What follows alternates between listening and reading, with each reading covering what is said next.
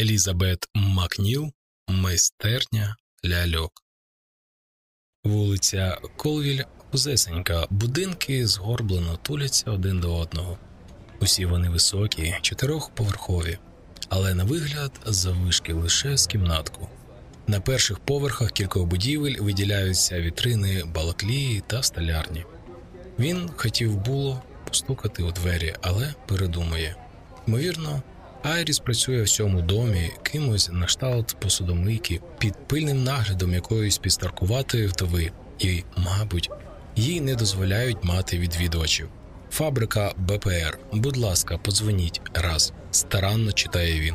То, що означала та абревіатура, яку художники вигукували в Дельфії.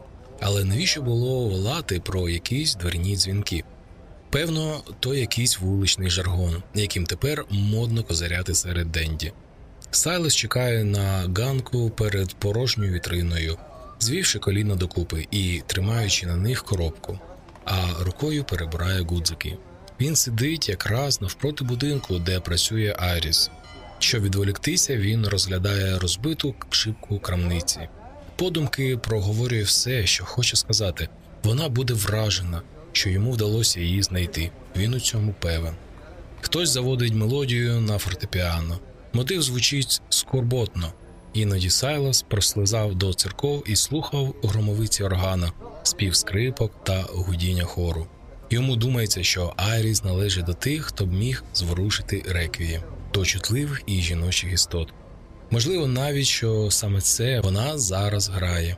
В уяві постає картина, як її делікатні пальці пробігають вверх вниз по холодних клавішах, як погодується її стан. Він чекає і чекає і чекає, неоковирно зриваючись на рівні щоразу, коли чує чиїсь кроки. Та їй все немає. І ось саме тоді, коли він уже так змерз та зголоднів, що вирішує піти і купити печеної картоплі чи бутингу, вона нарешті з'являється із рогу. Вище, ніж йому пригадувалося, і не така худралява. У неї на диво сильні плечі. Салес поплескує по коробці і встає. Дівчина проходить прямісінько повз нього. Він гукає її. Міс Айріс. Вона озирається, без усмішки, без палоху в очах. Він облизує губи, ковтає клубок у горлі. Так, перепитує вона, насторожено озираючись довкола. Сайласе, нарешті ти прийшов. Я страшенно перепрошую, проте я не пригадую. З усіх можливих відповідей такої він не очікував. Він був переконаний, що вона теж думала про нього. Я е, мене звуть Сайлас, поміж бровима залягла зморшка. Вона от-от засміється, це вона так жартує, але про всяк випадок він веде далі. Ми познайомилися на великій виставці, мій друг Альбі.